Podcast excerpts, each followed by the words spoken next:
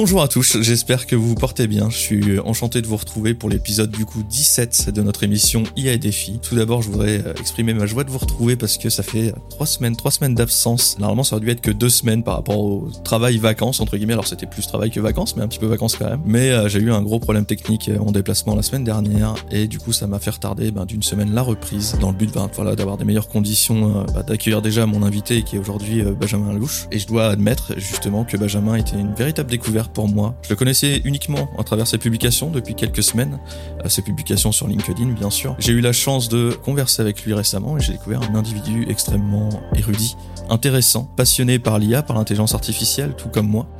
Il se distingue par son passé aussi de juriste et son application actuelle, donc la rédaction d'une newsletter sur l'éthique et de l'intelligence artificielle, donc un sujet, comme vous pouvez l'imaginer, qui est vaste, captivant et d'une grande importance. Bonjour, euh, bonjour Benjamin, j'espère que tu te portes bien. Bonjour Arnaud, merci pour ce portrait euh, très élogieux de ta part concernant.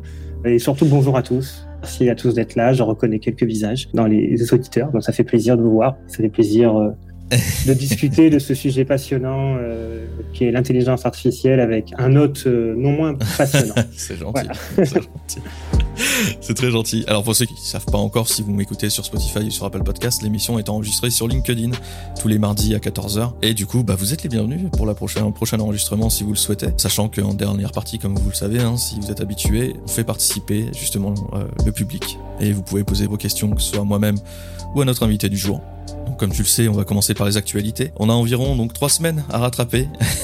et même s'il n'y a eu pas d'actualité euh, réellement majeure à part les High Act, avec lequel je vais parler euh, sûrement en fin d'émission avec Benjamin, parce que ça va forcément on parle un peu de loi, on parle un peu de justice concernant l'intelligence artificielle. Et quoi de mieux qu'un ancien juriste pour discuter.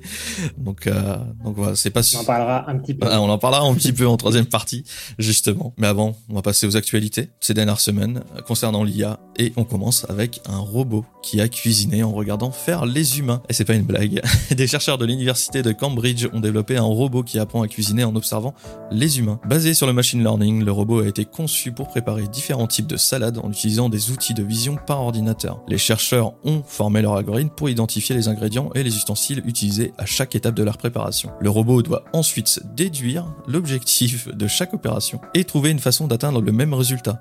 Même si ces mouvements ne peuvent pas imiter la finesse et la gestuelle d'un humain, fort heureusement, pas encore. En tout cas, les résultats du projet sont encore mitigés avec le robot parvenant à identifier correctement la recette seulement à 93%. Alors, l'article dit seulement à 93%, moi je trouve ça déjà énorme. Et du temps à reconnaître les actions humaines dans 83% des cas, ça c'est un peu plus compliqué. De plus, la préparation de la salade est encore plus lente et grossière cependant. Ce concept montre un potentiel qui est prometteur pour l'avenir de la robotique domestique. Comme je vous l'avais dit, hein, on en discute c'est vrai quasiment chaque semaine, mais euh, on va y arriver avec nos petits robots euh, cuisiniers, etc.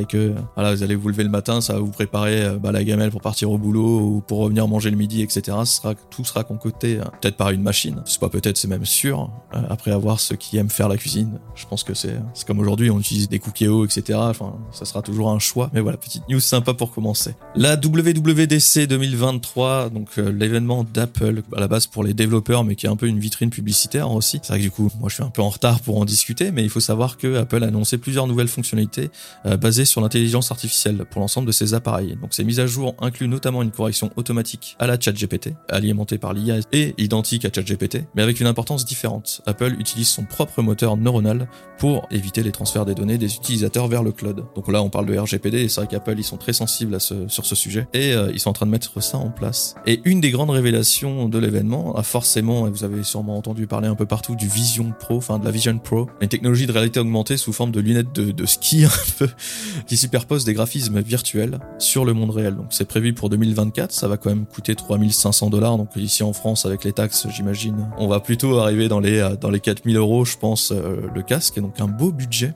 Mais il faut se dire, alors moi j'ai pu regarder pas mal de vidéos, pas mal d'articles sur le casque. Voyez plus ça comme un ordinateur un peu futuriste. Euh, c'est pas juste des lunettes de d'AR, hein, justement. C'est un peu plus complexe que ça. Ça fait un peu plus de choses, mais je pense qu'on est dans le tout nouveau de cette technologie. C'est le tout premier lancement du côté d'Apple. Je vois un peu ça comme la sortie du premier iPhone. Vous savez, le premier iPhone, on pouvait pas faire grand chose en soi avec, mais c'était un peu révolutionnaire et je pense que c'est un peu le même principe. Enfin, moi, en tout cas, je l'imagine comme ça. C'est pour ça que je vais pas me ruer dessus. Si j'ai la chance de, l'acquérir ou de, de pouvoir le tester, je le ferai forcément. C'est, je suis très curieux de voir à quoi ça ressemble. Mais euh, d'avoir effectivement un ordinateur juste devant ses yeux, euh, de la taille qu'on souhaite, qui peut aussi nous immerger dans des mondes qui sont complètement virtuels et autres, c'est intéressant. C'est différent de la VR pure pour les connaisseurs, mais c'est extrêmement intéressant.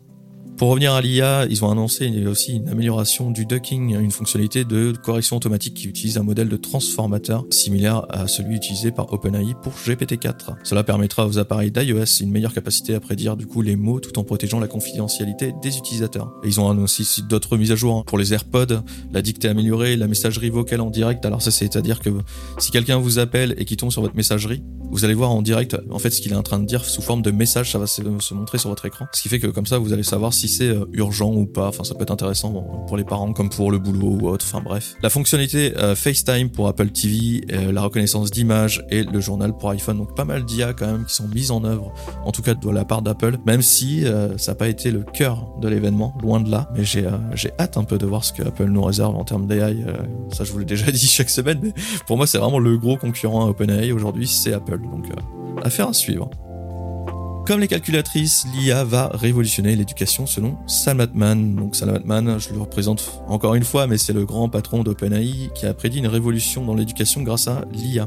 Selon lui, des outils tels que ChatGPT transformeraient la manière dont les devoirs seront effectués, agissant comme une calculatrice pour les mots. Cependant, ces technologies suscitent aussi des inquiétudes, notamment dans le secteur de l'éducation, où l'on craint une possible dépendance des étudiants à ces outils, au détriment de la production des travaux originaux. Juste pour revenir très rapidement à ça, parce que c'est vrai qu'on en parle pas mal de l'éducation et, de, l'impact que va avoir l'IA justement dans, nos écoles, hein, pour nos enfants. Encore une fois, l'IA, ça reste un outil. Là, les enseignants justement qui craignent pour leurs étudiants, c'est parce que c'est des, des, enseignants qui sont pas formés. Si aujourd'hui on forme ces enseignants, ils n'auront plus peur de l'IA et vraiment vont s'en servir comme un réel outil, ça empêche pas l'imagination, ça empêche pas le travail, ça empêche pas la lecture. C'est pas parce que l'IA est là que euh, on va en faire une génération d'abrutis, loin de là. Donc voilà, je referme la parenthèse, mais euh, c'est important de le savoir aussi.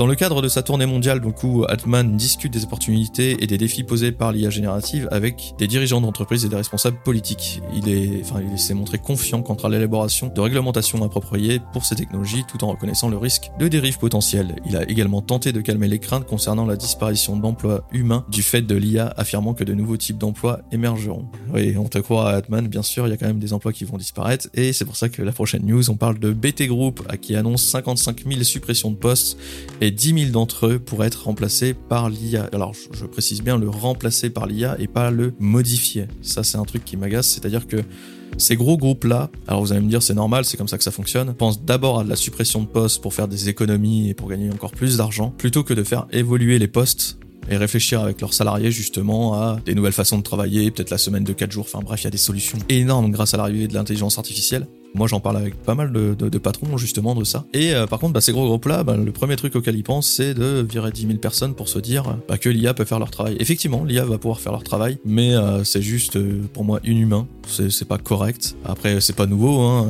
Je vais pas vous faire un récapitulatif du comment fonctionne le capitalisme, mais mais voilà. BT Group, qui est un opérateur majeur de la télécommunication au Royaume-Uni, qui a annoncé du coup une réduction de sa manœuvre passant de 130 000 à 75 000 et 90 000 employés d'ici 2030 suite à une baisse de 12% de ses bénéfices avant impôt. On parle bien de bénéfices, attention, on parle pas d'entreprise de, en faillite ou quoi que ce soit. L'IA, grâce à son partenariat donc avec ServiceNow, pourrait remplacer jusqu'à 10 000 postes. Le PDG de BT, Philips Johnson, a commenté cette rationalisation de la main-d'œuvre et de la baisse des coûts est en partie due à la numérisation donc de ces opérations de l'entreprise. Alors je veux bien croire hein, que effectivement il y a des, des, postes, voilà, on sait on sait pas comment les relocaliser forcément, mais ça c'est un truc qui se réfléchit avant et on peut pas juste licencier. Alors peut-être que je sais pas comment fonctionne la loi en Angleterre, peut-être que Benjamin pourra me renseigner un petit peu après, mais je pense pas que voilà on peut on peut juste dire licencier quelqu'un pour euh, remplacement par une intelligence artificielle. Et là c'est euh, c'est une grosse attente de ma part justement en termes de loi, que ce soit de l'Union européenne ou que ce soit des lois, enfin même dans le monde en fait, j'aimerais que des choses soient mises en place pour éviter ce genre de choses. J'ai hâte justement d'en parler un petit peu après avec Benjamin. Donc BT Group prévoit également de fermer son réseau 3G, considéré comme trop énergivore. Bon, ça, à la rigueur, je veux, bien le, comprendre. Pour accélérer sa transformation digitale, BT Group s'est associé à ServiceNow pour créer un réseau et une infrastructure de cloud simplifiée et automatisée. La première phase de ce partenariat vise à améliorer l'expérience client tout en réduisant les coûts. L'IA jouera un rôle clé dans ce processus, notamment via l'application e-banding for telecommunication de ServiceNow qui pourrait justement éliminer jusqu'à 10 000 tâches manuelles et donc 10 000 postes d'après Jensen.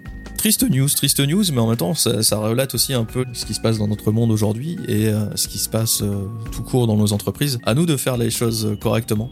Je veux bien qu'il y ait des postes qui, sont amenés à disparaître et il va falloir du coup bah, prendre ces personnes, les reformer, les, faire travailler euh, ailleurs. Mais là, c'est juste de la suppression bête et méchante de postes sans réflexion derrière. Euh, juste des gens qui vont se retrouver au chômage. Ça, c'est stupide. Et euh, si j'étais en Angleterre, je pense que je mettrais des choses en place pour, pour attaquer justement BT Group.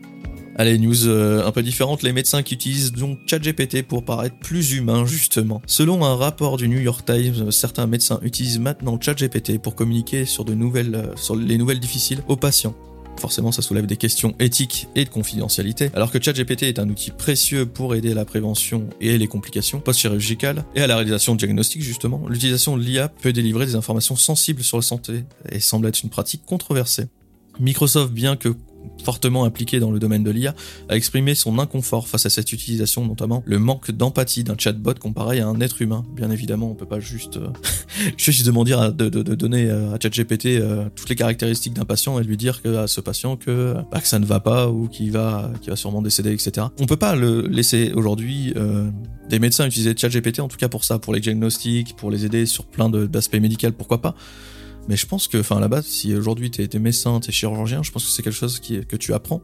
Communiquer avec tes patients. Et euh, alors, je veux bien que ça peut aider à trouver certaines idées hein, pour annoncer des, choses difficiles moins, moins difficilement, justement, grâce à l'IA. Mais de là à laisser des IA faire, ce qui, est, ce qui est en train de, de se passer avec certains médecins, bah, c'est quand même assez, assez ridicule. Autre chose, qui est, juste logique, hein, peut-être que certains d'entre vous ont peut-être déjà dit la même chose derrière vos casques, l'inquiétude concernant le secret médical aussi, la confidentialité des données personnelles du patient, forcément. On sait très bien que ChatGPT, dans ces contextes sensibles à la confidentialité, progressivement interdit sur pas mal de choses dans pas mal d'entreprises, et on sait très bien que donner et délivrer des données d'un patient à un chatbot comme ChatGPT, faut pas oublier que derrière, c'est OpenAI qui récupère les données. Donc ce sont des données qui sont médicales, donc qui sont strictement confidentielles. Et ça enfreint complètement du coup le serment d'Hippocrate et les lois sur la confidentialité. Et du coup là c'est un défi encore éthique de ce côté-là. Peut-être que Benjamin t'avais peut-être fait une news là-dessus, mais c'est un gros défi éthique. Euh, dans ce cas-là, au pire, je te donne un sujet. c'est gratuit. Ah, c'est un gros défi éthique. J'ai fait un épisode justement sur la confidentialité des données. Rédigé une édition plutôt ouais. euh, sur la confidentialité des données et justement je mais il y a beaucoup de choses à dire sur ce sujet tu pourrais presque en faire Ouais. un, un épisode Non, non, mais clairement, clairement. Et surtout sur, euh, tu vois, là, c'est encore un exemple euh, flagrant, mais sur la médecine, c'est vrai que j'y avais, Mm. j'ai pensé à beaucoup de choses sur la médecine, mais c'est vrai que j'ai pas pensé au fait que quand tu donnes des informations comme ça aussi sensibles à un chatbot, faut pas oublier que c'est une entreprise privée qui les récupère. Et là, c'est clairement catastrophique. Donc, euh, donc euh, voilà, Bah, là- à faire gaffe. Là, juridiquement, pour répondre, alors ça dépend où sont localisés le médecin et euh, OpenAI. Bon, OpenAI, a priori, c'est États-Unis. Ouais. A priori, les deux là seraient en infraction puisque le médecin, non seulement n'a pas le droit de divulguer les données euh, dues au secret Ouais. médical et OpenAI n'a pas le droit de conserver des données de santé. A priori, il faut étudier plus, euh, plus en détail, A mais voilà, priori, aurait une double ça- infraction. Le a priori est un peu compliqué. Voilà, c'est enfin, de toute façon. mais- Merci euh, pour la précision, Benjamin. Mais, euh, mais du coup, c'est des, des choses qui sont assez inquiétantes. Donc, euh, affaire à suivre. Allez, news un peu plus légère. L'IA qui rend les jeux vidéo plus vrais que jamais. Et je peux vous l'assurer, Nvidia transforme le paysage du jeu vidéo grâce à l'IA en offrant une immersion sans précédent. Nvidia Ace, une technologie permettant aux joueurs d'interagir de manière naturelle avec des personnages non joueurs, des PNJ, créer des dialogues et des interactions spontanées et dynamiques. L'IA permet aux PNJ de réagir en temps réel aux propos du joueur, rendant les scénarios de jeu encore plus réalistes. C'est assez fou parce que j'ai vu une vidéo effectivement d'NVIDIA où on voit le joueur aller euh, dans un bar et parler à un PNJ, donc un bot en fait, juste un robot en face de lui. Et il lui pose des questions naturellement, etc. Et c'est le bot qui euh, derrière bah répond. Alors tout va bien quand c'est forcément une personne de Nvidia qui fait le qui fait l'essai. Cependant, je pense que c'est une technologie qui va mettre quelques années avant d'arriver réellement dans les jeux vidéo, sachant que vous, doutez bien que les petits malins s'amuseront à faire des réponses complètement stupides aux bots et que euh, c'est pareil. Enfin, on, sait très bien qu'un bot qui est pas maîtrisé ou qui tourne en boucle peut dire des, des, des atrocités. Donc on va éviter, je pense, de les mettre dans les jeux vidéo, mais ça montre un peu l'avenir de ce qui nous attend. En tout cas, euh, moi en tant que gamer, j'attends ça, mais de, de folie. Mais voilà, après c'est pareil. Ubisoft avait fait un communiqué justement, donc Ubisoft qui est une très très grosse société, donc euh, éditeur de jeux vidéo, qui avait fait Assassin's Creed, etc. Enfin, qui font d'ailleurs encore Assassin's Creed. Et on annonçait justement que ça allait pas avoir un impact sur l'emploi, c'est pareil. Euh, alors là pour le coup, je veux bien croire Ubisoft. euh, toujours, je les crois dans leur, dans leur bonne foi, on verra dans, dans l'avenir, mais, mais voilà, petite news qui était hyper, hyper intéressante et je voulais juste en faire un petit, petite parenthèse. Allez, l'IA qui passe à la vitesse supérieure dans le secteur bancaire.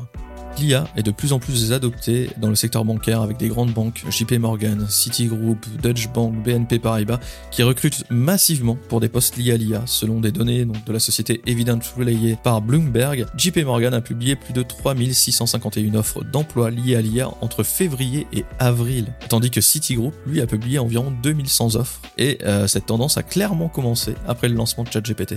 Alors c'est assez fou, et pourquoi? Parce que l'IA est utilisée dans le secteur bancaire pour une multitude d'applications, allant de l'optimisation du travail routinier à l'accélération de l'exécution de tâches plus complexes. Par exemple, la Deutsche Bank prévoit d'utiliser le deep learning pour analyser les investissements de ses clients, tandis que Morgan Stanley a breveté une technologie basée sur l'IA qui analyse les communications de la Réserve fédérale américaine pour anticiper sa politique monétaire. Tant qu'à BNP Paribas, qui utilise des chatbots pour communiquer avec ses clients et recourt également à l'IA pour détecter des fraudes énormément en fait de possibilités en fait dans les banques aujourd'hui l'IA c'est euh, c'est un peu le numéro un. Il y a beaucoup de banques qui s'y intéressent. On le voit très bien hein, quand, on compte le nombre de postes qui sont à pourvoir justement d'intelligence artificielle et dans la banque c'est juste phénoménal. Au passage si euh, si vous êtes dans l'IA vous avez un très bel avenir devant vous en tout cas. Si vous êtes développeur ou même je sais pas peut-être même expert je sais pas si aujourd'hui ils en recherchent mais si vous êtes extrêmement bien informé sur euh, l'IA sur le, le, côté juridique et le fonctionnement de l'intelligence artificielle. Je pense qu'il y a aussi quelque chose à, à faire de ce côté là l'IA qui redonne vie à la voix de John Lennon pour l'ultime disque des Beatles. Vous avez bien entendu, c'est pas une connerie, c'est clairement fait. C'est l'intelligence artificielle qui a été utilisée pour restaurer la voix de John Lennon à partir d'un enregistrement de faible qualité pour la production du dernier album des Beatles. Donc Paul McCartney a révélé que cette technologie avait été mise au point pour le documentaire sur les Beatles Get Back et a permis d'extraire la voix de Lennon d'un enregistrement sur cassette pour créer la base d'une nouvelle piste. Donc la technologie a été développée par Emile Delarey, l'éditeur de dialogue de Get Back, qui a réussi à séparer les voix des Beatles du bruit de fond et des instruments. Une approche similaire avait été utilisée pour le remastering de l'album Revolver des Beatles en 2022. Cependant, contrairement aux chansons récemment produites à l'aide de l'IA, McCartney a insinué que de nouvelles voix de Lennon ont été générées par le deepfake.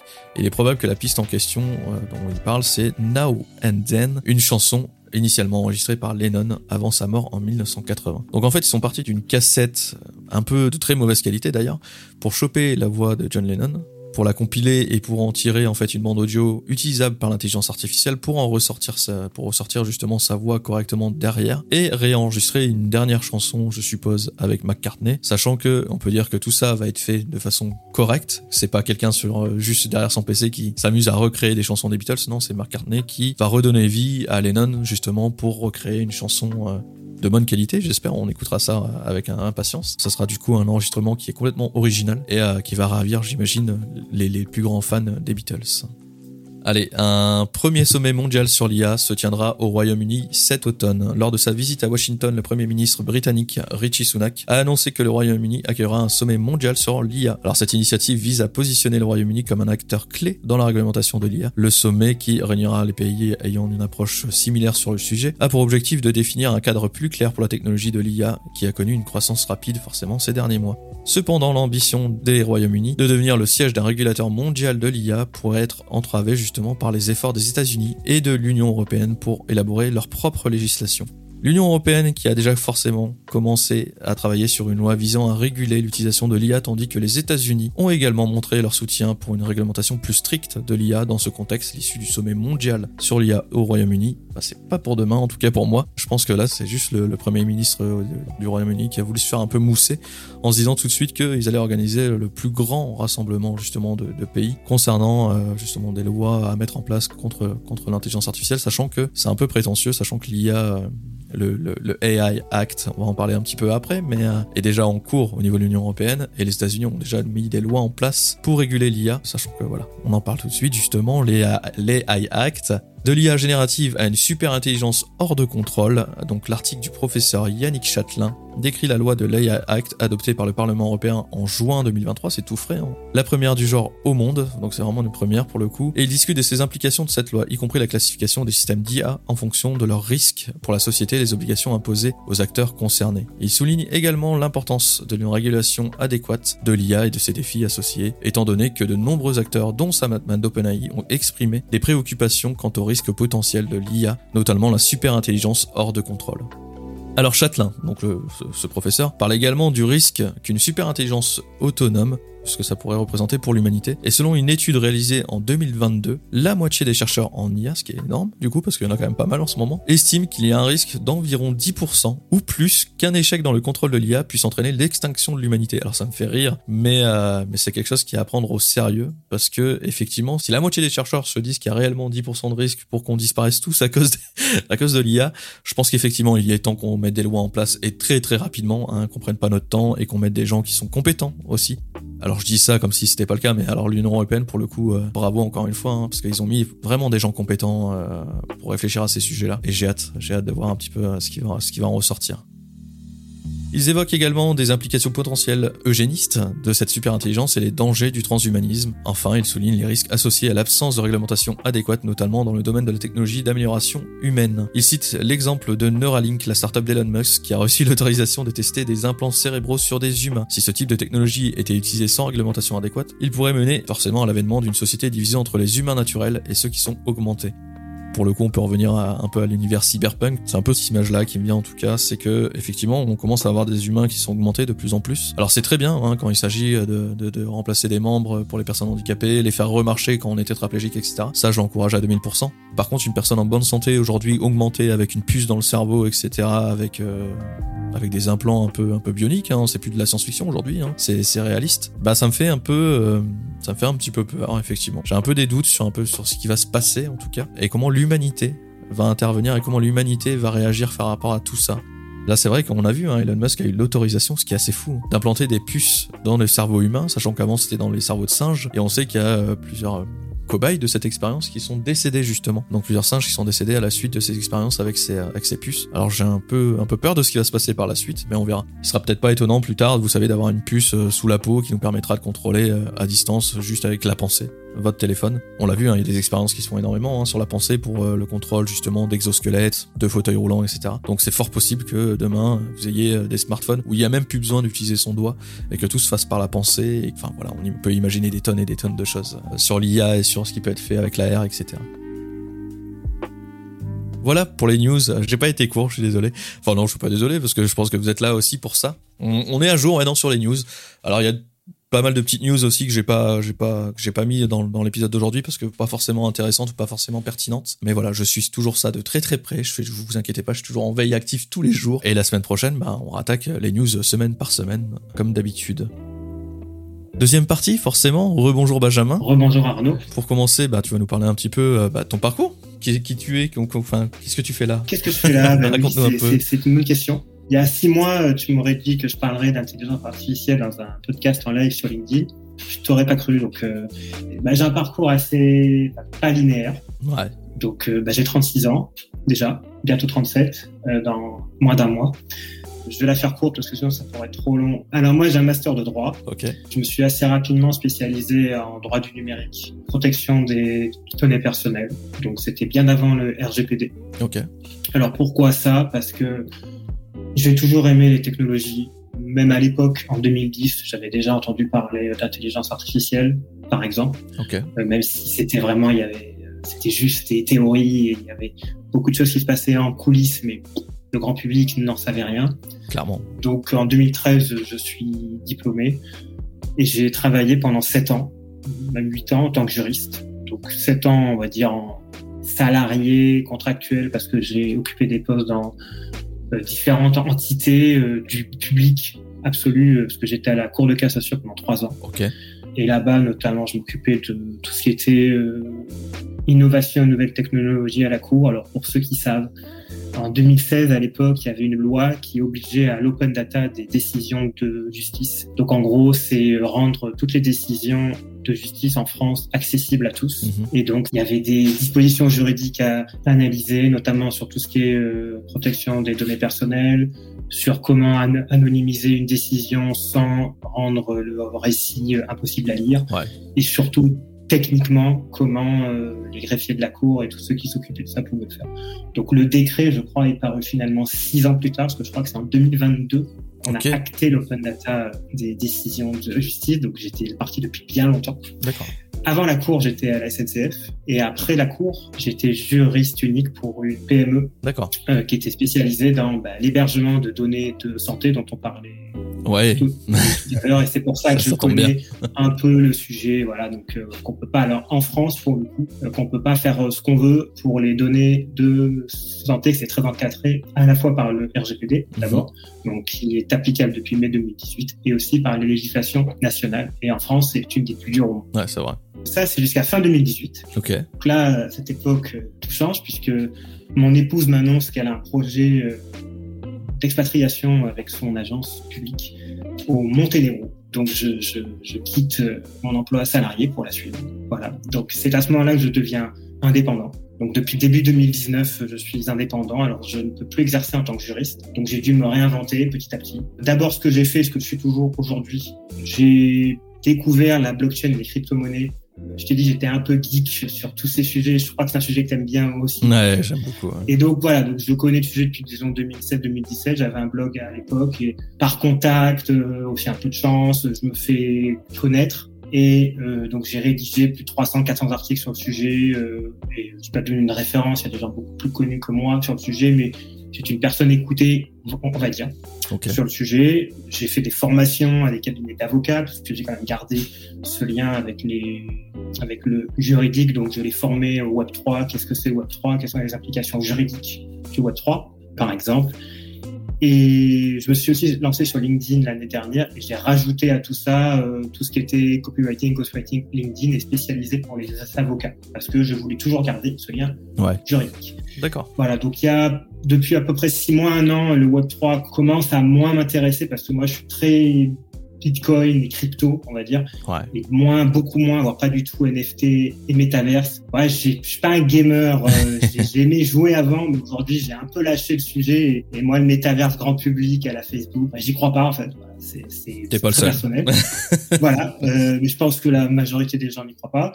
Et j'ai, disons, j'ai découvert ChatGPT comme tout le monde et au début, j'étais pas sceptique, mais disons que je regardais pas ça avec un intérêt très grand, on va dire, alors qu'un ami à moi dont j'ai parlé juste après, lui, s'est mis à fond dès le premier jour. Néanmoins, je me suis souvenu que j'avais lu des livres. J'avais lu deux livres, notamment en 2019 et 2020. Un en anglais, j'ai oublié lequel, et un en français. Bon, c'est pas une référence du tout. Je, je, mets pas ça, euh, c'est pas un ponte de, de l'IA, tu vas rire, mais il y avait, je crois, euh, comment il s'appelle, euh, Laurent Alexandre qui parlait de ça. Bon, il parle un peu trop de sujets, de tous les sujets, c'est pas du tout une référence, mais il avait fait un livre Ouais. qui était pas, j'ai pas été tout vérifié dans le truc, mais déjà, je, je trouvais qu'il y avait quand même des éléments intéressants à savoir sur le sujet. C'était en 2019. Donc, C'était bien avant ChatGPT.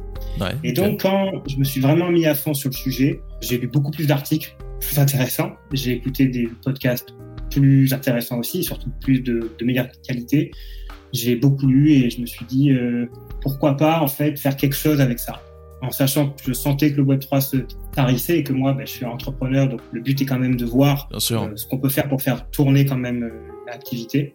Et c'est vraiment un sujet qui m'a intéressé. Très vite, une fois, je me suis mis dedans, disons à partir du mois de février-mars, ça m'a vraiment intéressé. Et là, en fait, je me suis dit, qu'est-ce que je vais faire avec le sujet? J'ai pas mal de enfin, J'ai les clients actuels, c'est toujours les mêmes depuis six mois. Je ne pourrais pas tout changer du jour au lendemain, donc je me suis dit, pourquoi pas lancer une newsletter Mais j'avais pas, enfin plutôt passer ma newsletter, parce que j'avais une newsletter Web 3 et changer la thématique. Et c'est là, en fait, que deux personnes, euh, que certains peuvent connaître sur LinkedIn, me. Donc d'abord, c'est Jean-Baptiste Pertou, donc euh, qui est un ami à moi, donc il vit, euh, on vit pas très très loin.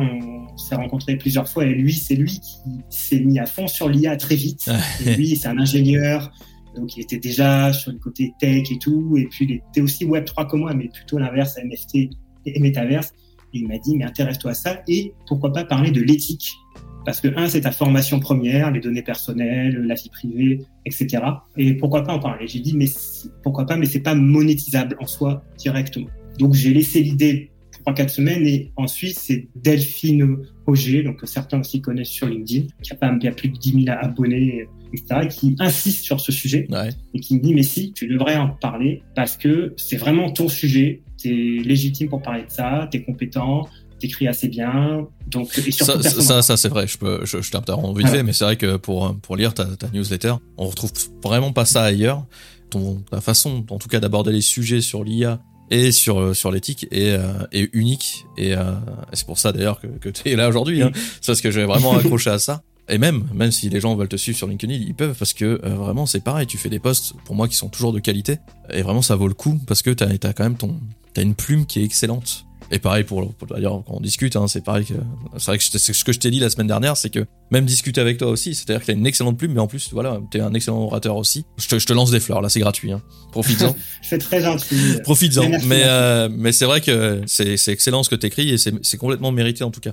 Aujourd'hui, je crois que t'es pas loin des 1000 pour ta newsletter. Ouais, pas loin. Comme j'ai changé la thématique entre temps, j'ai un peu, je pense que j'ai perturbé certains abonnés qui était là pour le Web 3 et que j'ai changé. En fait, j'ai pas changé le, de, newsletter. C'est-à-dire, j'ai prévenu les abonnés que j'allais changer la thématique, mais pas la newsletter. C'est la même, en fait. Je pense que j'ai plus ou moins perdu des gens en roue, donc pour ça, j'ai commencé à, à écrémer ma liste. Donc voilà. Et puis, bah, l'écriture, ça a toujours été ce que j'ai su faire, entre guillemets, bien, parce que j'écris depuis l'adolescence. Mhm. Et alors, tu es très gentil pour l'oral, mais je, je mettrai un bémol pas forcément plus à l'aise pour parler, pour convaincre peut-être, mais pour parler, euh, je, je, je, suis bègue un peu. Bah voilà, c'est pas ma tasse de thé. Ouais, mais, je trouve pas. Euh, Vraiment, c'est très agréable d'échanger avec toi.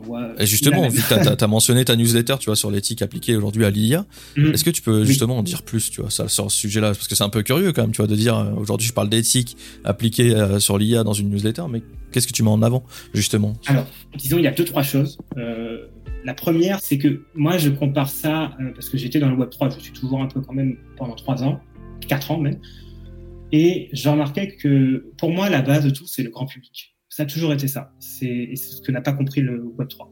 Et quand j'écoutais le grand public parler du Web 3, soit ils s'en foutent, soit ils savent pas ce que c'est, soit ils, ils rigolent. L'IA, c'est pas du tout ça. L'IA, la première chose qu'on entend, c'est que les gens ont peur. Tout à fait. Les gens ont peur de ça parce que ils entendent beaucoup de n'importe quoi, euh, mais dans n'importe quoi, il y a toujours un peu de vrai. Et je me suis dit, et que même Sam Altman, bon, on pourra beaucoup en parler, mais il est très malin dans sa façon de, de faire les choses parce que c'est sûr qu'il demande une régulation mondiale très vite, mais c'est très bien que ça prendra 3-4 ans et que dans 3-4 ans, il aura sorti GPT-7 vite qui mettra à plat euh, tout le... Bon, bref, mais ça, c'est un autre euh, sujet. Mais sur le fond, il y a un, il y a un sujet. Et donc, il faut clairement une IA éthique, parce que sinon, s'il n'y a pas d'éthique dans l'IA, l'IA peut être très puissante, et malheureusement, et c'est ce que j'avais mis un jour sur LinkedIn, c'est que l'IA n'est pas le problème, c'est ce qu'on en fait, c'est l'être humain derrière qui, qui va, enfin, quelques êtres humains, pas tous les êtres humains, je rassure, disons 0,001% de, de l'humanité qui pourrait mal l'utiliser. Et donc, il faut mettre des garde-fous. Et donc, pour ça, il faut d'abord définir ce qu'est une IA éthique. Donc, c'est une IA qui va répondre à des normes morales qui pareil sont compliqués à définir parce que ce ne sera pas les mêmes normes aux États-Unis, en France, en Russie, en Chine, par exemple. C'est extrêmement compliqué de savoir ce qu'est une IA éthique. Donc voilà, donc c'était vraiment le premier sujet, c'est que c'est un, sujet qui fait peur, il faut en parler. Ensuite, c'était pour moi, c'est que ça met en avant, comme j'ai dit, euh, ma formation de juriste, de données personnelles et tout, même si je n'ai jamais été un aficionados de la vie privée, j'utilise WhatsApp. Euh, je, je, voilà, je demande pas. déjà, t'as un téléphone, c'est foutu. Voilà, j'ai un, iPhone, voilà. C'est foutu. C'est voilà. Et enfin, en troisième, souvent les gens dans l'éthique en général, et c'est souvent l'éthique médicale qui vient en premier, mm-hmm. il y a souvent un aspect négatif du sujet. C'est-à-dire, on peut pas faire ça, il faut faire attention, attention, il peut y avoir un problème. On voit l'aspect négatif. Ouais, c'est vrai. Moi, je suis très pro IA. Moi, j'utilise ChatGPT, j'ai pas de à me dire, j'adore ça, ça m'éclate. Je trouve que ça, c'est très positif. Ça, je sais pas si on en parlera, mais c'est très positif pour l'humanité, au contraire, sur plein de sujets. Donc, c'est très rare de parler d'éthique sur un sujet en ayant un avis positif sur ce sujet. Et voilà, moi, je suis pas, et on parlera de, euh, de l'IA très vite, je suis pas pour tout interdire, bien au contraire. Euh, je suis pour mettre des garde-fous, dire attention, mais laisser le bac à sable tourner avant de tout de suite, euh, comme le fait l'Union européenne, on bloque tout, c'est fini. Même si c'est pas exactement ça. Euh, c'est à peu près ça, mais on va en parler après, effectivement. Voilà, ça, ça, on en parle après. Donc, et le but final, on va dire, si, si j'y arrive, c'est que quand on parle en francophonie, en, tout cas, quand on parle d'éthique appliquée à, à, l'IA, c'est que à un moment donné, mon nom soit en mémoire. Je sais pas si j'y arriverai parce que je suis pas avocat, même si je travaille avec eux il y a toujours des, des notions juridiques euh, qui sont euh, très procédurales où c'est les avocats en fait qui, qui, euh, qui, ont le monopole en fait du conseil. juridique, en tout cas en France. Mais j'aimerais quand même que on m'associe quand même à ce sujet que moi j'adore. Là, tu vois, j'ai rédigé ma, ma sixième newsletter cette semaine qui sort jeudi, tous les jeudis matin à 8h08. Ouais. Précise. Vous la recevez dans la boîte mail. Et j'ai euh, 20 idées encore, euh, donc il y a vraiment. Euh, non, mais l'éthique, c'est c'est même infini. Hein. Moi, je, moi, si tu veux, je te donnerai d'autres idées. Hein, mais mais, euh, c'est vrai, c'est hyper intéressant ce que tu dis. Et, euh, et sache que c'est pas forcément vrai en termes. Tu sais que tu disais que le conseil juridique est réservé aux, avocats, etc. Ça l'était sûrement, mais pas pour ce sujet-là, en tout cas. Je te passerai un, un lien aujourd'hui. Sache que l'État français cherche des experts, alors des, des vrais experts, hein, les experts euh, ChatGPT mmh. du lendemain. Mmh. calmez-vous. Calmez-vous, c'est pas pour vous, mais des vrais experts, on citera personne. Les, des vrais experts, des, gens qui sont euh, qui sont au courant de tout ce qui se fait aujourd'hui sur l'intelligence artificielle, ou, au moins qui ont une, vraiment une idée très précise de ce qu'est l'intelligence artificielle et comment ça va intervenir dans nos vies professionnelles et personnelles. Euh, ces gens-là sont invités euh, et payés d'ailleurs par l'État, justement, c'est recherché aujourd'hui par l'État pour donner du conseil, que ce soit pour euh, même du conseil juridique. Donc je pense que tu vois, t'as peut-être ton épingle à tirer du jeu à ce niveau-là. Je te je passerai le lien justement de l'État qui recherche justement des, des experts. D'ailleurs, je passe je passe l'info aussi pour le podcast. Vous êtes nombreux aussi à être voilà passionnés, formateurs, etc. Vous êtes aussi invités par l'État français en tout cas à débattre, même peut-être, avec si vous avez de la chance, être intervenant officiel pour l'État, justement, pour tout ce qui est euh, question d'éthique, question de morale ou réflexion générale sur les lois à mettre en place concernant l'intelligence artificielle. Donc tu vois, je pense que Benjamin, pour le coup, t'aurais vraiment... Euh, j'ai pensé à toi justement cette semaine, je te l'ai pas filé, mais c'est vrai que j'ai pensé à toi quand je l'ai vu. J'ai dit, il faut vraiment que je lui en parle et que je te le, enfin, que je te le passe. Et justement, t'as plus cette, cet aspect de, t'es obligé d'être avocat pour parler d'éthique. Non, là, là pour mon le coup, je pense que t'as ton statut d'ancien avocat, en tout cas, appuie tes idées, ça c'est sûr ancien juriste. excusez-moi, on va utiliser les bons mots. Pas au barreau, j'ai pas passé le barreau. Moi, peu importe, moi, pour moi c'est pareil.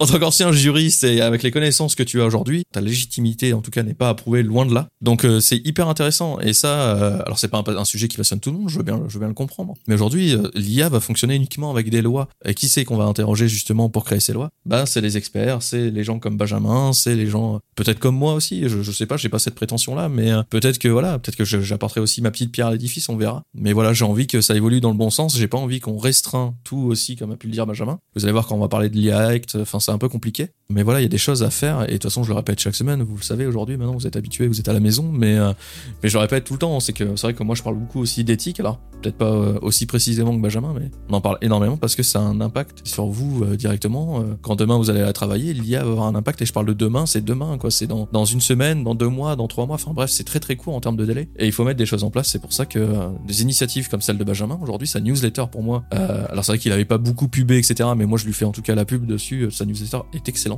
Là, elle est suivie par 1000 personnes, mais je suis persuadé qu'avant la fin de l'année, tu seras largement à 10 000.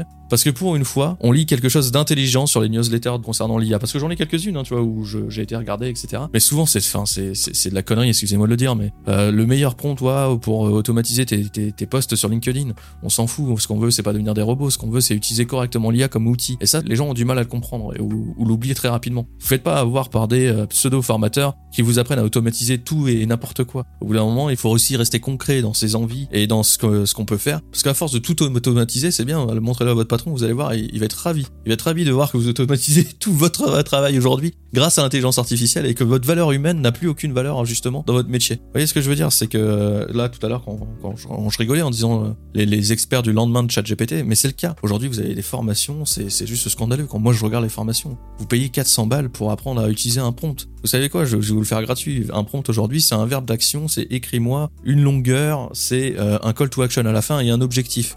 À partir du moment où vous avez ces quatre choses-là, vous êtes un expert ChatGPT. Voilà, voilà c'est gratuit, euh, ça vous a pris 5 secondes euh, de formation.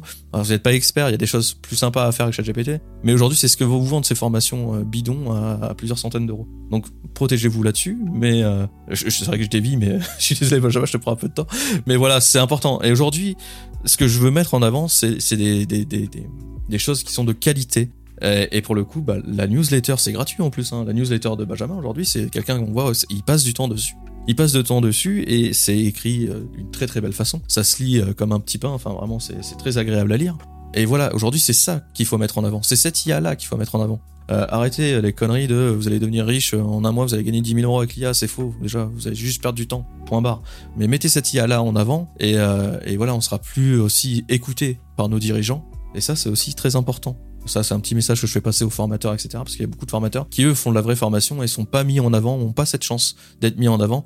Dans les contacts LinkedIn que j'ai, j'ai énormément de formateurs qui sont excellents, qui sont passionnés, mais ils sont écrasés par des mecs qui ont 30 000, 40 000 abonnés sur LinkedIn et qui vendent de la merde euh, à longueur de journée. Je me permets, voilà, de le dire. Ben, moi, j'ai un exemple autour de moi. Alors, on dévie, mais une minute. Hein. Oui, bon, droit. Jean-Baptiste, par exemple, dont j'ai parlé, c'est quelqu'un qui a une audience quand même assez faible sur LinkedIn. Euh, il le sait, on a déjà parlé ensemble, hein, on, vu, bah, on se voit souvent. On a même un podcast ensemble. Là, qui va, il sera a priori, euh, comme c'est vrai, diffusé jeudi, euh, mini pub. Euh, c'est une sorte de débat entre nous, une discussion. Normalement, on sort le premier épisode au mieux cette semaine, sinon la semaine prochaine. Et on l'a appelé Singularité. Euh, mais alors, j'ai pas précisé, c'est un, c'est un sujet qui m'a toujours passionné, la singularité technologique, où en gros la technologie permet à l'humain de s'émanciper du travail et tout. C'est, c'est très utopique, mais c'est moi, c'est un sujet qui m'a toujours euh, intéressé, donc c'est pour ça qu'on l'a appelé euh, comme ça. Et lui, Jean-Baptiste, fait des formations aujourd'hui en ayant une audience quand même très faible sur LinkedIn, parce que justement, c'est quelqu'un qui est très bon, qui fait de la qualité, et c'est le bouche à oreille qui lui permet vraiment de, trouver le client suivant, enfin, l'entreprise formée après celle qu'il a formée avant, parce qu'il fait du très bon taf. Donc, en, effet, ces personnes-là ne sont pas mises en avant, mais si elles font du très bon taf, elles sont mises en avant en bouche à oreille. C'est ça, c'est ce que je disais ce matin. Je disais, je parlais à un formateur justement euh, sur l'IA, et euh, je disais que ça sert à rien. Enfin, ces gens-là, c'est les gens qui courent. Laissez-les courir. Vous euh, restez dans votre objectif de, de, de toujours faire de l'éducation et euh, la bonne éducation justement, c'est-à-dire de la bonne formation, etc. pour vos clients. Et c'est vous qui à la fin allez euh, avoir le, le, gros lot entre guillemets. C'est-à-dire que vous, vous allez continuer à vivre, eux passeront de mode et puis ils feront autre chose.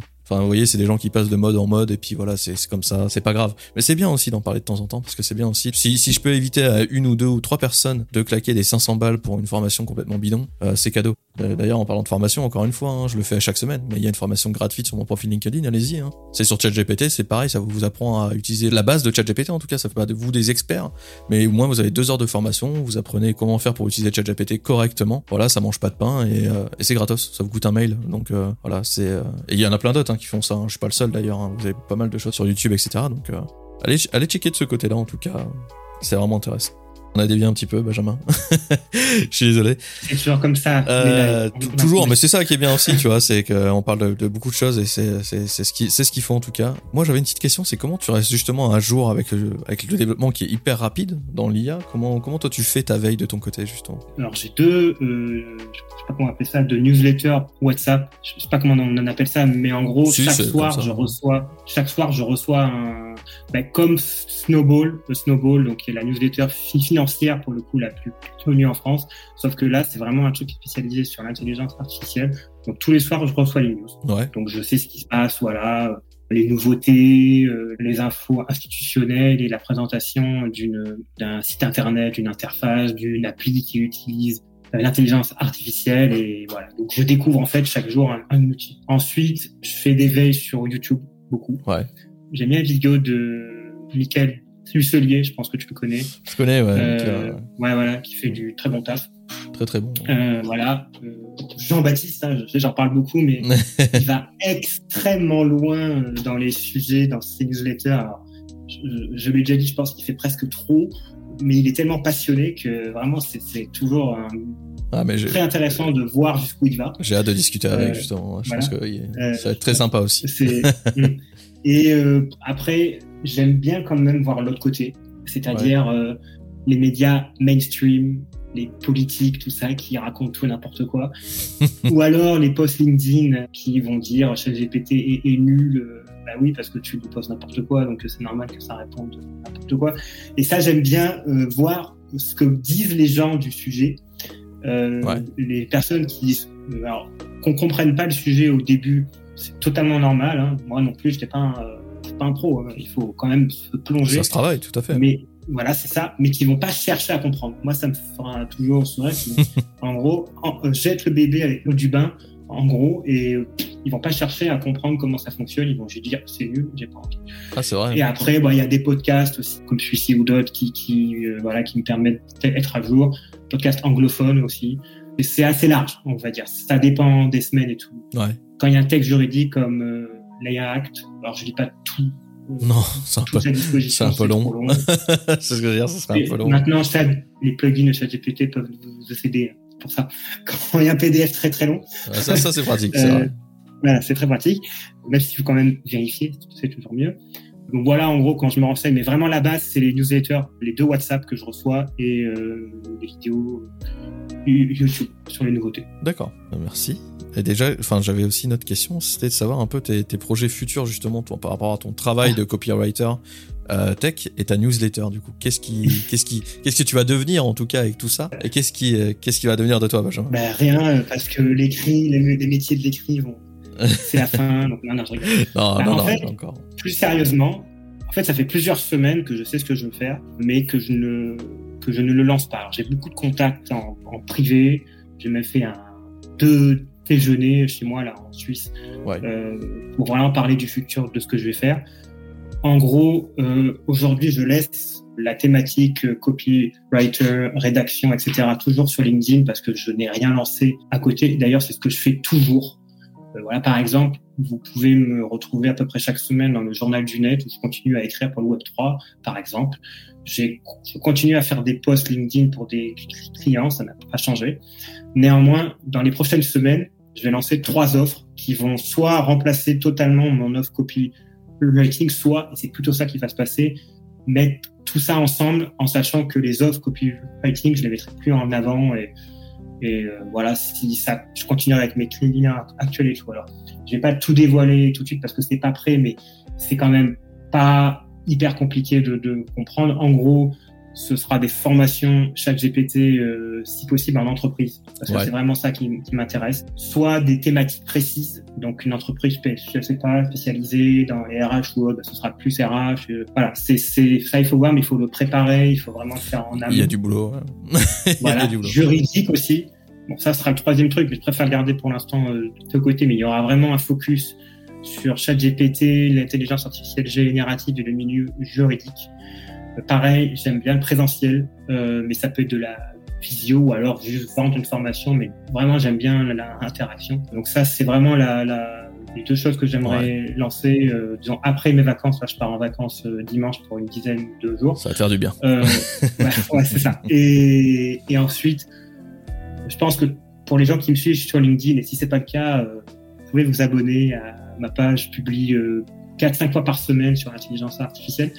Et en ce moment, je suis très plugin, c'est-à-dire je les teste. En fait, je fais des tests de une heure, deux heures, trois heures, ça dépend du plugin parce que tous les plugins ne méritent pas trois heures. Non, on en a. Euh, et voilà. et voilà. Et quand je, je, j'ai terminé, en fait, je, crée un carousel et je pose sur LinkedIn. D'ailleurs, petite, petite, toute petite parenthèse sur les, les plugins, faites très attention euh, à tous. Il y a eu beaucoup de, de remontées de oui, hacking oui. qui se font à partir de, à partir de plugins de ChatGPT. Je pense que ça mérite de laisser euh, les experts travailler dessus, en tout cas, de, les, de faire les crash tests et de se manger des hackings justement de, sur leur propre PC, plutôt que, plutôt que, plutôt que sur le vôtre. Donc faites attention à tous les euh, PDF readers, enfin tous ceux qui où on a juste à mettre un PDF, ça vous fait le résumé, etc. Déjà faites attention parce que vos données, vous les donnez à des entreprises oui. qui sont euh, bien plus petites qu'OpenAI et qui peuvent manger, euh, qui peuvent manger et utiliser vos données euh, bah, contre vous, hein, contre votre entreprise. Donc faites très très attention à ça. Aujourd'hui, en tout cas fin juin, là quand je vous parle 2023, c'est pas encore sécurisé, loin de là. Donc prenez vos vos,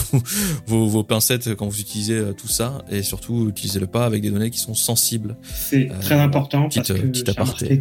beaucoup de personnes oublient en fait parce qu'on se plaint beaucoup que ChatGPT, les données, etc. Mais alors c'est pas le sujet mmh. du jour, mais une parenthèse sur ça c'est important. Le RGPD, donc en Europe seulement, important, protège les données personnelles, c'est-à-dire les informations qui sont relatives ouais. directement ou indirectement à toi Arnaud, à moi, aux personnes présentes. Mais ça ne protège pas les données professionnelles. Donc les données comptables, les secrets d'entreprise et tout, c'est pas protégé par le RGPD. Donc si OpenAI chope des données parce que vous l'avez mis dans le chat, vous avez mis un PDF et qu'en plus ça va dans une entreprise tierce qui a développé le plugin, donc ça va chez deux entités, vous pouvez pas dire mais le RGPD, non, non, ça marche pas en fait. Le RGPD, c'est vos données personnelles les données professionnelles ne sont pas protégées par le ah, C'est une bonne précision. C'est vrai très important parce que beaucoup oublient que, par exemple, en effet, en Italie, il y a eu. ChatGPT n'a pas été bloqué en Italie. Il y a eu une injonction de blocage et OpenAI a appliqué juste la, la loi. Mais on ne pouvait pas fermer les frontières donc les Italiens n'ont pas eu accès à OpenAI pendant presque un mois. Et euh, c'était surtout pour les données des clients. C'était aussi pour savoir ce qu'ils faisaient de données, parce que dans les chats, il peut y avoir des données personnelles qui s'intégraient et tout. Mais ne comptez pas sur RGPD pour euh, parce que machin a partagé, votre employé a partagé toutes les données comptables ou le secret du dernier produit à sortir de votre entreprise. C'est pas protégé par le RGPD. Il y aura une faute commise par le salarié mais OpenAI ne sera pas responsable de ça. Voilà. Donc j'ai fait une parenthèse un peu longue, mais, justement, non, c'est important. Mm. Non, non, mais si, si, c'est important. C'est important parce que les, les gens, je pense, ont une vision un peu trop euh, large de la RGPD justement et considèrent que ça protège toutes les données. En fait, actuellement, il y a de la RGPD, alors que non, c'est pas, pas le cas. Mm. C'est important parce que j'ai remarqué qu'il y avait une confusion euh, assez majeure sur ce sujet. Voilà. Ouais, majeure, ouais, pour le coup. Ouais. Je pense c'est mal expliqué euh... par les spécialistes. Mais ça, c'est un avis euh, non, mais c'est vrai aussi. C'est vrai aussi qu'on n'a pas assez d'explications là-dessus et c'est pour ça qu'on se trompe, on se trompe un peu des fois. Avant qu'on passe à la Act, est-ce que tu as quelque chose que tu aimerais partager justement avec nos lecteurs qui, euh, qui envisagent peut-être même, tu vois, de faire un changement de carrière et, euh, et, partir dans la même chose que toi, justement, soit dans la formation, soit, soit même un juriste, on sait jamais, un avocat qui nous écoute et qui est passionné d'IA et qui souhaiterait faire comme toi? Intéressez-vous au sujet, ne le rejetez pas. Parce que le rejeter, c'est se tirer une balle euh, dans le pied droit, le pied gauche, la main droite, la main gauche, partout ce sujet n'est pas le Web 3 en fait. C'est, on va pas. Moi, je dis ça euh, objectivement. J'aime les cryptos, tout ça, mais c'est plus fort que ça. C'est-à-dire, ça va toucher tous les pans de la société, le monde du travail, qu'on le veuille ou non. Et ça le fait, et ça le touche déjà. Euh, parce que c'est très accessible, c'est très simple. Euh, et c'est, ça va pas tuer tout le monde demain. Oubliez ça, c'est pas vrai. Ne vous inquiétez pas. Mais c'est, déjà en juin 2023. Donc déjà, intéressez-vous au sujet. Et si, pour la reconversion, moi, ce que j'ai vite compris, c'est que plus on apprivoise les outils d'intelligence artificielle disponibles aujourd'hui, notamment les plus célèbres, plus on est un, mmh. ce que Jean-Baptiste a appelé, j'ai bien aimé, alors je vais dire un freelance, mais c'est pas forcément ça, mais un freelance augmenté. ça peut être un avocat augmenté, un comptable augmenté, tout ce que vous voulez, un, un entrepreneur augmenté, un salarié augmenté, mais en gros, apprenez à utiliser les outils vraiment pour votre bénéfice et, vraiment testez, apprenez tout. Et vraiment, si vous voulez vous lancer dedans à fond, à 100%, je pense qu'il y a, et ça, on a parlé, euh, nous, euh, la semaine dernière, entre, nous, il y, a, il y a encore très peu de gens qui travaillent sur ces sujets-là et notamment euh, de conseils et de formation sur le sujet. Alors, il y a formation et formation, tu as déjà parlé, apprendre à faire un prompt, c'est pas une formation.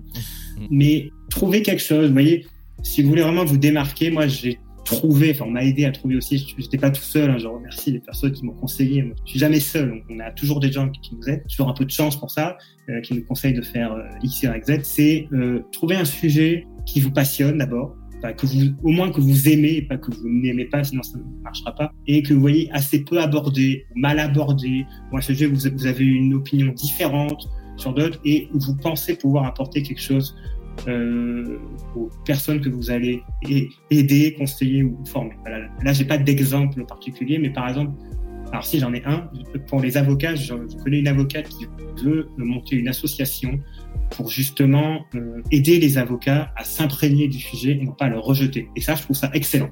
C'est un très bon exemple parce que voilà, alors elle est très geek un peu, donc ça me m'étonne pas d'elle, mais elle est elle a vraiment compris euh, qu'il fallait faire quelque chose et qu'il fallait avoir une opinion différente parce que beaucoup d'avocats rejettent. En fait. Ils disent non, mais c'est nul. Va, oui, c'est pas un avocat, chat GPT, mais. Euh, ah, c'est ça qu'il a. c'est pour ça aussi que je pense qu'il y a un rejet de leur part, c'est parce que beaucoup de gens aujourd'hui l'utilisent comme avocat. Euh, pour ça. conseil, en tout cas, conseil juridique. Euh... euh faites pas ça, c'est pas bon. Par contre, si vous lui donnez bien à manger, comme on dit, il peut faire des choses intéressantes. Mais il, ne sera pas à jour, par exemple. Il faut lui donner les. C'est vrai. Parce que je rappelle que ça s'arrête en septembre 2021 et que la loi évolue très vite dans tous les pays du monde, la jurisprudence aussi, enfin bref. Et donc, voilà. Mais elle a déjà monté ça et c'est une très bonne initiative. Donc, pensez ça, juste changer la thématique et les avocats, changer la raison d'être, c'est-à-dire, euh, quoi que ça peut être la même pour tous les métiers, c'est-à-dire euh, ne pas avoir peur de ce sujet, l'appréhender et euh, l'intégrer à vos activités. C'est intéressant. Mm. C'est aussi bien pour les avocats aussi, pour le coup. Voilà, Cette réflexion est bonne en tout cas. Ok, bah merci Benjamin. On va revenir un peu à l'actu du, enfin à l'actu du jour, l'actu des, des- des dernières semaines en tout cas. Euh, L'Union européenne qui passe à l'action et qui nous sort du coup euh, l'EIA Act. Euh, Est-ce que tu pourrais nous donner toi ton su, enfin ton avis en tout cas sur le sujet et euh, est-ce que tu as regardé un peu, est-ce que tu as, effleuré du coup le, le- le- les, les textes entre guillemets euh, de loi qui étaient proposés par par l'EIA Act C'est pas une surprise euh, de base. Non. comment dire? J'ai fait une newsletter sur le sujet de la régulation. Moi, je suis pas un, un pro de la régulation à tout prix et la régulation a priori. Mhm. Et l'Union européenne est championne du monde de la régulation a priori, sans comment dire, sans penser à ce qu'on pourrait faire de l'innovation en question. Ouais. Je m'explique. Euh, Aujourd'hui, 95% des, des entreprises dans l'IA sont américaines. Déjà, c'est un problème. L'Europe, ce qu'elle devrait faire, c'est pourquoi pas euh, un règlement. Alors, précisons, le règlement, le projet date d'avril 2021. Ouais. Donc, c'est pas ChatGPT qui a. Ça, c'est faux, si vous voulez. Ça a accéléré les Par choses, contre- mais hein, Ça a accéléré les choses, ça oui. Mais c'est pas, ça date pas de. C'est d'ailleurs, c'est une preuve que l'intelligence artificielle n'est pas sortie le 30 novembre 2022 avec ChatGPT. C'est, c'est pour le grand public que c'est sorti en, le 30 novembre 2022. ah oui, ça euh, existe depuis. largement, voilà. ouais. D'ailleurs, toi, tu es un passionné depuis très longtemps. Tu m'as. Ouais, ouais, ça fait longtemps que. pas d'hier. Voilà. Et donc, il n'y a aucun, c'est-à-dire, on régule, mais on prévoit rien pour euh, qu'on crée des entreprises européennes sur le sujet, pour se démarquer des Américains, euh, comme d'hab en fait, euh, pour tous les sujets euh, depuis euh, 25 ans dans l'Union euro- européenne. C'est pas nouveau. C'est pas que l'EIA Act qui est comme ça, c'est d'autres, c'est la loi de la concurrence. Enfin, bref, c'est des sujets très larges que que je passe. Donc déjà, j'aime pas ça parce qu'on ne prévoit pas de, il y a, y a rien en contrepartie pour l'innovation. En deux, c'est vu sous un aspect plutôt négatif, comme toujours. C'est-à-dire, c'est pas bien, attention, c'est dangereux, euh, il faut stopper ça, Y, Z. Alors, c'est pas aussi négatif que ce que je dis, mais euh, il y a peu d'aspects positifs dans, euh, disons, la lettre du futur règlement européen. Par contre, il y a des choses intéressantes. Alors, tu en as un peu parlé, donc je vais, faire vite. Présenter les en- les, IA pardon, en fonction de leur niveau de risque, pour moi, est intéressant. D'ailleurs, pour les interdictions proposées, alors j'en cite trois que j'ai notées.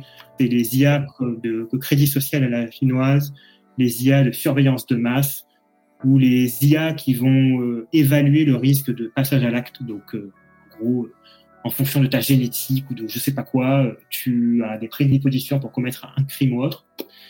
Ça, pour le coup, je suis plutôt pour. On interdit. Les deepfakes, moi, les deepfakes, j'ai un avis assez tranché dans une newsletter où je suis pour une interdiction de principe, à exception, je sais pas comment on appliquerait ça. J'ai donné quelques pistes, mais je sais que c'est très complexe. Je suis plutôt pour aussi, euh, parce qu'il y a des deepfakes qui peuvent être très dangereux et on parlait justement de, Ouais. parce qu'un deepfake, c'est pas juste une, une image ou un acteur célèbre euh, qui est imité, ça peut être juste euh, tu enregistres ma voix, euh, tu, tu me fais passer, tu l'envoies à quelqu'un, tu te fais passer pour moi et c'est un, un deepfake. Et ça peut être très dangereux. Euh, Ce qui a été fait aux États-Unis Voilà. d'ailleurs, hein, sur, ça, des ça. gamines qui, euh, qui sont sur TikTok. Ils ont copié leur Mm. voix et puis après ils appellent les parents et puis euh, et puis ils font les choses atroces. Donc Ça, c'est plutôt pour. Néanmoins, là, j'insiste vraiment sur le côté, il n'y a pas de contrepartie pour créer un géant européen. Si on veut faire quelque chose, si on veut juste pas que OpenAI soit ultra dominant à l'avenir, parce que pour l'instant, cette entreprise a beaucoup d'avance, même si on ne pourra pas en parler, mais l'open source va aussi jouer un très grand rôle dans les années, voire les mois qui viennent. Il est important d'avoir quand même quelque chose en Europe. Et pour le coup, en Suisse, pas dans l'Union européenne, euh, ben, en Suisse, euh, ici, il se passe des choses plus intéressantes, c'est-à-dire il n'y a pas de blocage a priori et euh, il y a euh, les startups de la médecine par exemple, les medtech commencent à intégrer l'intelligence artificielle pour aider à la recherche et tout. Alors là c'est très spécialisé, mais c'est moins fermé on va dire. En Europe j'ai peur que toutes ces lois et comme dans les cryptos, hein, même si c'est un autre sujet, mhm. trop de réglementation tue la réglementation et trop de régulation empêche euh, L'évolution. les- les. Voilà, l'évolution et les innovations. Donc, on verra. C'est plutôt négatif comme avis, mais voilà, c'est intéressant d'avoir ton avis en tout cas. Mais bah, j'ai pas lu dans le règlement. Après, je m'arrête là. J'ai pas lu s'il y avait des, possibilités aux, aux, États membres, parce que normalement un règlement européen laisse peut laisser des marges de manœuvre plus ou moins importante aux États membres. C'est ce que fait le RGPD, par exemple, sur certains aspects. Mais pour le RGPD, c'est si on peut prendre des mesures plus dures, c'est-à-dire aller plus loin que ce que préconise le règlement. Par exemple, en France, pour les données de santé, c'est ça. On va plus loin que le règlement, que le RGPD. Et pour l'IA Act, j'ai pas vu si c'était par exemple l'inverse, c'est-à-dire que l'État membre pouvait aller un peu moins loin que les dispositions du futur règlement européen. faudrait juste que je relise. Ils ont renforcé en tout cas la, mesure pour, euh, pour la mise en place du RGPD euh, par rapport aux IA, justement. Donc ils ont renforcé encore plus la RGPD concernant les intelligences artificielles. Après, est-ce qu'ils l'ont allégé pour les États membres? Ça, je n'ai pas l'info. J'ai vu après qu'il y avait une transparence justement des algorithmes, savoir comment fonctionnent les systèmes mm. d'IA pour éviter d'avoir des, des, coquilles et des choses qui sont cachées dans, dans le code. Et ils mettent aussi la responsabilité des entreprises, je crois que j'avais vu, euh, enfin qui sont mm. responsables des actions liées au système d'IA justement, et que si ça cause un dommage à une autre entreprise, bah, c'est par exemple OpenAI. Si euh, si ça crée un dommage financier à une énorme entreprise, ce sera OpenAI le responsable et il sera responsable de ça, en tout cas aux yeux de la mm. justice, pour pour faire simple. Et puis après, je sais plus, je sais plus euh, s'il y avait un truc. Euh... S'ils avaient mis un accent aussi sur l'éthique aussi, je crois qu'ils avaient mis des. Euh, oui, mais c'est plus des notions de principe. C'est ça, oui. C'était pour le développement et l'utilisation de l'IA, euh, la non-discrimination, le respect des. Enfin, je, je sais plus, c'est ouais, discrimination et respect de la dignité, un truc comme ça. Enfin bref, je, je l'ai plus exactement. Ça si, c'est ça. IA interdites en fait. Hmm. ça rejoint les IA interdites, crédit social euh, les risques de passage à l'acte. Euh, voilà. Sachant que. Il y, en a d'autres, il y en a 6 ou 7. Pas... Sachant que c'est intéressant ce que tu disais, mais effectivement, j'avais déjà parlé d'une IA il y, a quelques, il y a déjà pas mal de semaines en plus de ça, où euh, selon ton origine, de là où tu viens, de là où tu habites, etc., il y avait, euh, ça calculé le pourcentage de risque que tu passes à l'acte pour un acte criminel, etc. et c'est ça qui a été interdit aujourd'hui en Europe. Euh, moi, juste pour donner mon. Ça va l'être. Ouais, bah ouais, ça va l'être, oui. Ça n'est pas encore. Mais pour ce premier, en tout cas, volet de, de l'IA Act, je pense qu'il y a encore énormément de, de travail. Ça, c'est clair les choses sont faites. Après, on peut pas, c'est vrai qu'on peut pas les blâmer. Ils essayent de faire des choses, mais pour l'instant, ça limite. Ce qu'ils ont pas pensé, c'est que ça va limiter énormément les chercheurs européens sur le développement d'intelligence artificielle et ça va forcément laisser encore une fois une longueur d'avance aux États-Unis. Parce que comme tu l'as dit, trop de réglementation, bah, tue la réglementation et te bride tes entreprises, bah, ce qui fait que du coup, bah, soit elles délocalisent, Soit on laisse le champ libre à la Chine qui arrive en force, hein, au passage n'oubliez pas, hein, la Chine pour l'instant sont très discrets. Ils ont essayé avec Baidu de faire deux trois trucs, mais on a vu que c'était un échec euh, total. Mais euh, c'est pas pour autant qu'ils sont morts, loin de là. Ils vont sortir aussi énormément de produits avec l'intelligence artificielle, et c'est aussi des produits bah, qui vont arriver euh, chez nous. Est-ce qu'on a envie de ça? Est-ce qu'on a plus envie d'avoir quelque chose qui vient de l'Union européenne? En tout cas, moi j'ai envie d'avoir quelque chose qui vient de l'UE, mais euh, mais faut pas rêver. Pour l'instant, tout ce qui est tout ce qui est proposé est très loin d'un ChatGPT, est très loin d'un OpenAI. Donc, euh, donc ça a surveillé euh, les hacks, c'est pas mal, c'est pas bon encore, c'est mauvais comme tu l'as dit, c'est pas encore bon, loin de là. Mais c'est une première ébauche, j'ai envie de, croire que c'est une première ébauche, qu'ils retravaillent tout ça en tout cas, et euh, qu'ils nous sortent quelque chose d'intéressant, parce que parce que c'est vrai que parce qu'il y a des choses à faire en tout cas au niveau de la réglementation. Mais là je pense qu'ils ont été un peu trop euh, rapides pour juste sortir un texte, et euh, comme j'ai pu le dire dans la news de tout à l'heure, en fait c'était juste pour une première mondiale j'ai l'impression mais pas forcément réfléchir derrière aux, enjeux et aux impacts énormes que ça a produit sur nos entreprises euh, de la tech, justement françaises et européennes. Merci Benjamin pour ton avis, c'était hyper, euh, hyper éclairant, hyper intéressant.